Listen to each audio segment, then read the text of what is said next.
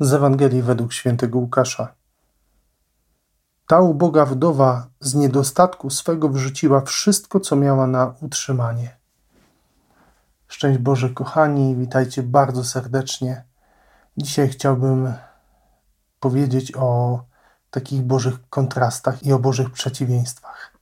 Zapraszam Was, kochani, na ten odcinek.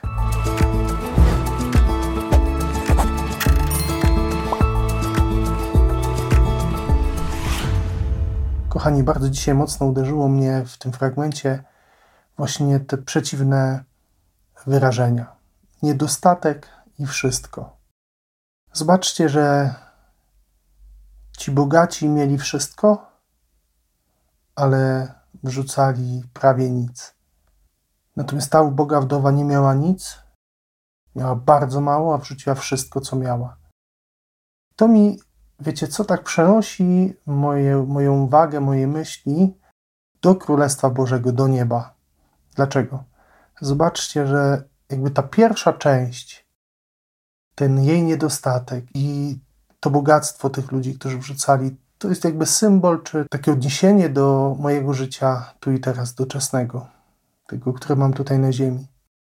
A to, co się dzieje potem, to, co Jezus mówi w kontekście wrzucania tych bogatych, że niewiele wrzucili, a ona wrzuciła wszystko, to jest to, co otrzymamy w chwale nieba. Że Bóg doskonale zna moje serce i wie, ile ja poświęcam dla Jego królestwa.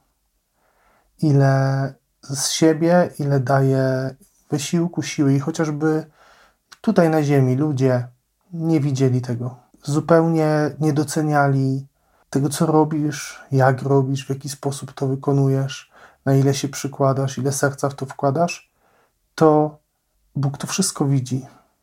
Jeśli dajesz wszystko, co masz, jeśli nie zatrzymujesz sobie, jeśli nie dajesz Bogu czy Królestwu Bożemu zbytków, ostatków, tego, co wydaje ci się już takie niepotrzebne i to oddajesz, jeśli dajesz z hojności serca, to Bóg ci da wszystko później.